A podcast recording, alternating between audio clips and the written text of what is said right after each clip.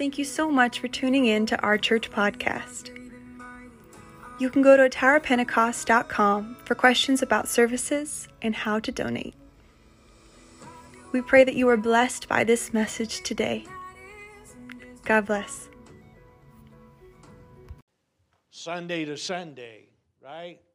We look to Sunday, but sometimes we forget Wednesday. Amen. Wednesday, every other day, of course, but there's something about just meeting in the middle of the week that uh, give, just it uh, gives me energy, motivates me, inspires me. Amen. All right, we're going to call your attention. Uh, there's the pie in the face uh, ad. It looks good, doesn't it? Amen. You can probably volunteer if you want to be that mystery person. I'd pay money to, I will pay money to throw some pies. Amen. We're going to call your attention to the book of Exodus 17 and 15. And Sister Janelle is not here tonight, but we would like to say happy anniversary to Brother Ryan and his dear wife. Monday, I believe it was, right? Or was it yesterday? Monday. Amen. Doesn't seem like it's been that many years, but wow, 13? All right, Exodus chapter number 17 and 15, and we'd like to say congratulations also to the, uh, to the biggest losers. Raise your hand if you played on that team. There they are. You can ask them what that means, okay? All right, here we go. Exodus 17, 15. One verse we're going to uh, start off with tonight simply says, And Moses built an altar. Moses built an altar and called the name of it. Somebody pronounce that for me. Jehovah what? Nissi. Is that the correct? I don't know, but it sounds reasonable to me, all right? So Moses built an altar, and then he called it Jehovah Nissi. What does that mean? The Lord is my banner. What's a banner? Go. Right. And that's what we're going to look at. The Lord is my banner. I believe that the Lord has always, by design and by his sacrifice at Calvary, even more so in the gospel age, he always has meant for his people to live in victory. Always. Always. He wants us to live in victory. And I do believe, though, that our victory is connected to our altar. I believe that. There it is. So here we go. This is, if I'm not mistaken, this is the first recorded battle that takes place after God had taken care of the Egyptian army. Right? I love the story of, can, and can you knock those track lights down for me, Brother Grant? I like the story of the Egyptian army in the hot pursuit of God's people. The Bible says that God takes off the wheels of the chariots. You ever read that? Kind of love that. He takes the wheels off. Wow. And so this is the, uh, the first battle that's taken place. The Amalekites has struck them in the rear of their whatever, three million people. Probably where the, where the elderly and the young, for the most part, they say were. And so this is raised, this banner, this flag is raised over the site of the altar of victory after God gave Israel their victory over the Amalekites. You remember the story of Saul? What was his final, what was the final spear in him or sword? What was it? It was Amalekite, wasn't it? He was supposed to destroy all of the Amalekites. Okay, remember this now. He was sent God said, Saul, destroy all of them. And he doesn't destroy all of them, he only does half the job. And ultimately, ultimately, when he did not complete his mission that he was sent on and destroyed everything that God or fulfilled the Word of God, ultimately, the thing that he only half heartedly did came back to slay him. And so, this, uh, this battle, we're told that it went on. Moses said, Joshua, you go out and you lead the men in battle. He says, God has instructed me, I'm to climb the hill. He says, and I'm to raise up the rod. All right? That rod has been used a lot of times. He used to raise that rod up in his hand. And we're told that during the, that battle going on in the battlefield, that as he would raise up that rod, that staff in his hand, then Israel would prevail. But when it started, he started to become weary and he began to drop his hand. What happened? The enemy began to prevail. And we're told that, that Moses, because he, became, he got so weary and they, they understood what was going on up there, and because he was, he was a, the, the centerpiece. That army was looking to Moses as their leader, and they could see him on the top of that hill standing with his arm raised and that staff in his hand, and it gave them confidence because they had seen the way that God had worked through the life of Moses and how that he had used that rod on a number of occasions to do the miraculous. You remember that story, right? And so when they would look at him, the Bible says that they, they saw his arm raised and that rod up in the air, and it gave them the confidence that God was going to deliver them and give them a great victory. And then when he began to droop a little bit, then the enemy prevailed. We know the story how that couple of uh, men, Aaron, Moses' brother, and Hur, they brought a rock. They set it there. They said, Moses, come and sit on this rock. And as Moses did, then they got on each side of him and they lifted his hands up in the air all through that battle because he couldn't hold them up himself. What a story. That's the first battle so many things that you can take from that. That's why we support each other. That's why we lift one another up. That's why we do that. That's why we're here tonight. Because we know that when we lift up the banner, when we lift up the Lord, when we lift up His name, then and we have an altar that has been built under us, we believe that victory will come to us.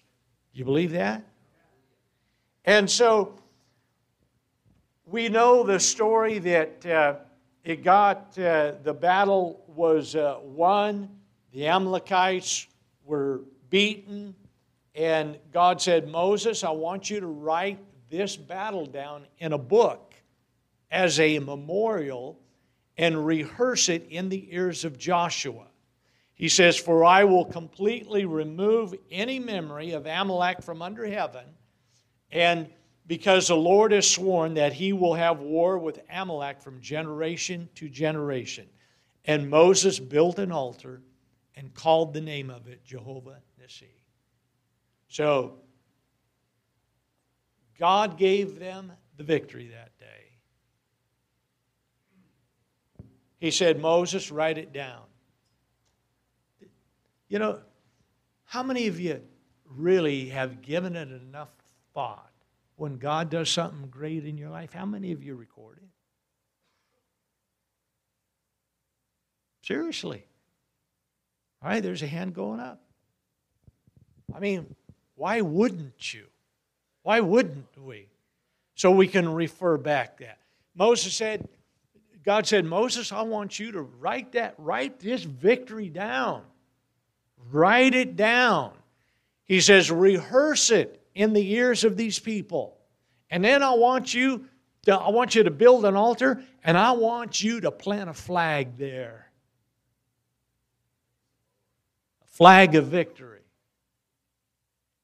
A flag that God will fight for us when we call on His name and when we build an altar, not of pride and arrogance with the sword and the spear, but a pride of humility, knowing that deliverance only comes from Him. Victory. God has always meant for us to live in victory, but it takes an altar to get there. As the, the history of Israel progresses, we find each of the 12 tribes would design their own flag. Bible studies show most believe the emblem or symbol of each of the 12 tribes represented was the prophetic blessing given to each of Jacob's sons right before he died. Remember that? The most famous comes from what tribe? We all know it. What is it? What's the emblem? The Lion of Judah. The Lion of Judah. Those 12 flags would identify each campsite, every campsite. Once they split up into the tribes, you would see that flag flying high the flag of Reuben, the flag of Issachar, the flag of each of the 12. You were able to identify those tribes by the banner that they raised that represented the prophetic word that came from Jacob as to the destiny that they would fulfill. And those banners would, those flags would make it possible to, to identify each tribe. When they would break camp, that flag would be in the forefront. There goes Reuben. There goes Judah. There goes so. There goes Dan. And ultimately, Israel, as a nation, would design their national flag, calling it the flag of David or the Star of David, the Shield of David. I don't know if you can find that the flag of Israel and pop it up on screen real, real quick, but is, is there any doubt about the identity when that flag goes up in Israel? Do you have to think twice before you recognize what country that is? Let me ask you is there any doubt as to the identity when that stars and stripes is raised up? Those two flags are the most recognizable flags in the world and have been for a long time. But this, this banner, this flag, this, this victory, if you will, for God's people, it evolved and finally they call the, the Star of David, the Shield of David, it's called. And uh, it is a six sided star that symbolizes that God rules over the universe and protect, protects us from all six directions north, south, east, west, up, and down. And the middle hexagram provides the spiritual dimension of God's people. It would officially be raised on Israel's Independence Day. Anybody remember when, when that was? May what? May 14, 1948. And it would be raised in Tel Aviv. And once it went up, there has never been an identity question. When that flag goes up, people all over the world, they know whose flag that is. Let's talk a little bit about Old Glory. I'm going to get to the white here in just a minute, all right? Called the Stars and Stripes. There you go. Beautiful.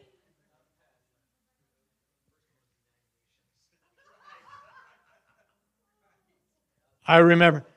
I've got a great, uh, a great photo of Kathleen and me, and oh well, brother and sister Hurst and sister Marie Pound and sister Lois. That we were riding across the Sea of Galilee. Perfect, perfect weather. Not a, not a, you know, no clouds in the sky. And I shot a picture of of that flag, and uh, it's in it's in one of our books, but there it is right there. But let's, let's talk a little bit about the American flag. After the founding of our country, a group of individuals were called on to design our flag, and they said it would need to represent our new country's beliefs, values, our sovereignty as a nation. Okay, hold on to that for a moment. 50 stars, 50 states, we know that. The 13 red and white stripes represent the original colonies. The red, white, and blue symbolize the following. Anybody know what the red represents? Okay? Valor, basically.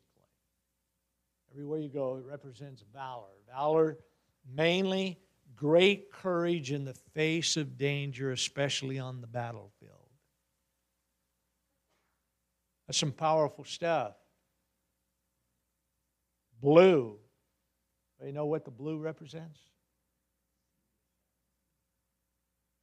Vigilance, being watchful, perseverance, which means moving forward in the face of opposition, failure, and difficulties and justice. The moral principle determining just conduct. That's some powerful stuff, isn't it? Yeah, there you go. Nice job. And, but we, we forget the white. Don't forget the white. May you know what the white represents? It represents our purity as a nation, our innocence, and our independent from other countries and holding true to the American ideals. In other words, it's a God thing. The Declaration of Independence, part of that white purity is this. And I don't know, there, there's so much uh, of this in the world today, but we, we know part of the, the Declaration of Independence is so powerful that it says that all men, all men are what? That is a God thing. That didn't come from the red and the blue states, okay? That's a God thing. You are no better, and I am no better than you, no matter your race, your gender, okay? Male, female, don't get me wrong. need to specify that. But in America, the America, that flag represents a God thing that we believe when we stand on the ideal that we are all created equal. There is no race problem. It was not meant to be. And that there are endowed by their Creator certain unalienable rights, that among these are life, boy, think about that. Life, liberty,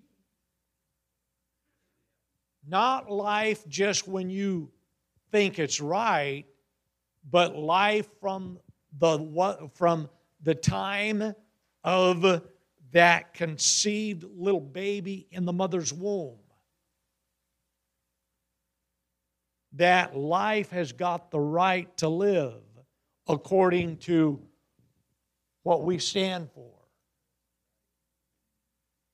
That's the white part. And liberty. Wow. Liberty. And what was the other one? What is it? Pursuit of happiness. Not the guarantee of happiness, but to pursue it.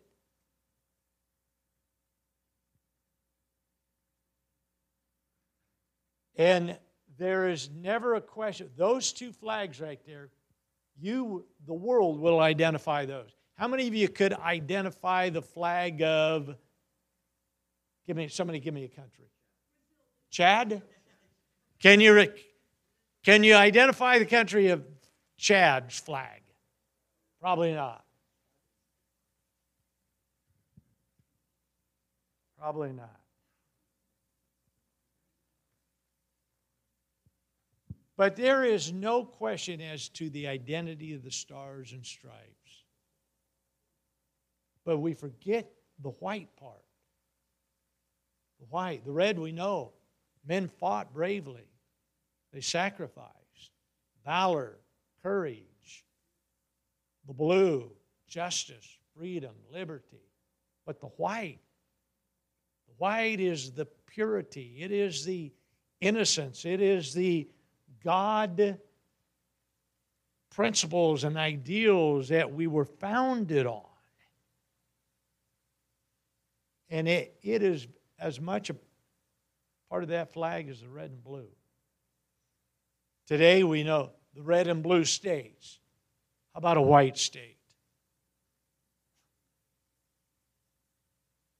Don't forget the white. Back to Moses and the altar, the flag of victory. That That flag of victory is something that we shouldn't take lightly. That is something we need to remember. I think there's more to it than God just says, hey, I'm going to be fighting against the Amalekites from generation to generation.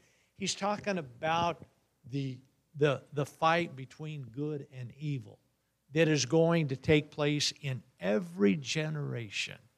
And it's going to be won the same way that it was won that first time. It is going to be that when we lift up the name of Jesus, when we worship Him, when we give Him the glory, when we build our altar and say, Lord, we know that it's not by might nor by power, but it's by your Spirit, by your word that gives us victory.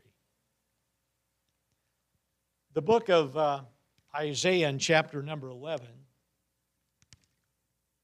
says, And in that day there shall be a root of Jesse, which will stand for an ensign or flag of the people, or flag of the people.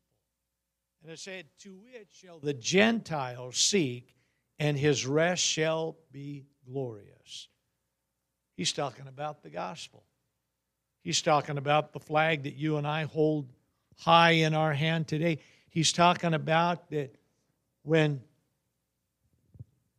when that flag was unfurled in Israel, that thing, you got to remember that happened merely three years after, after World War II tried to destroy the entire nation. Three years' time.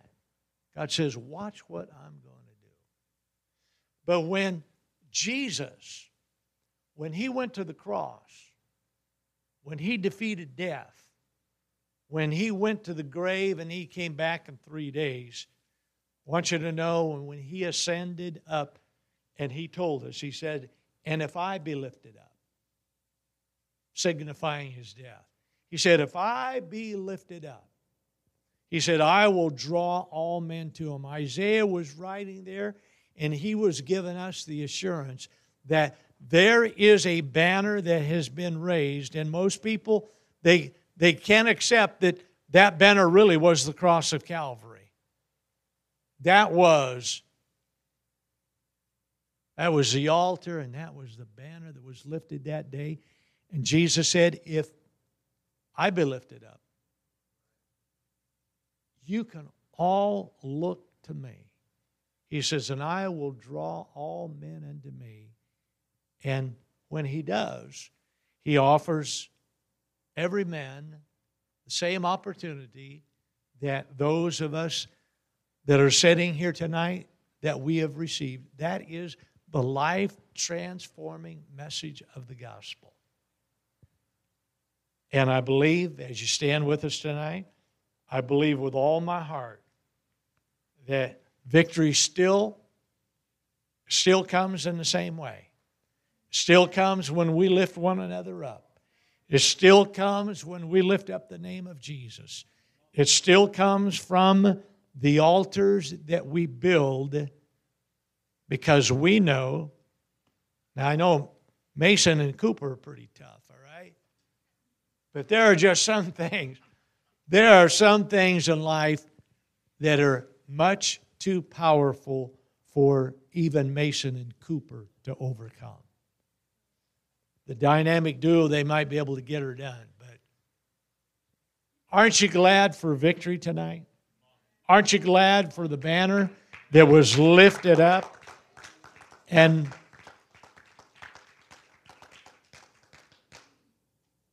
I, I was going to, uh, and part of the reason why this got to me, and, and I had this wrote down, but I, I forgot to bring it to your attention, that does anybody know what it represents when the flag is flown upside down?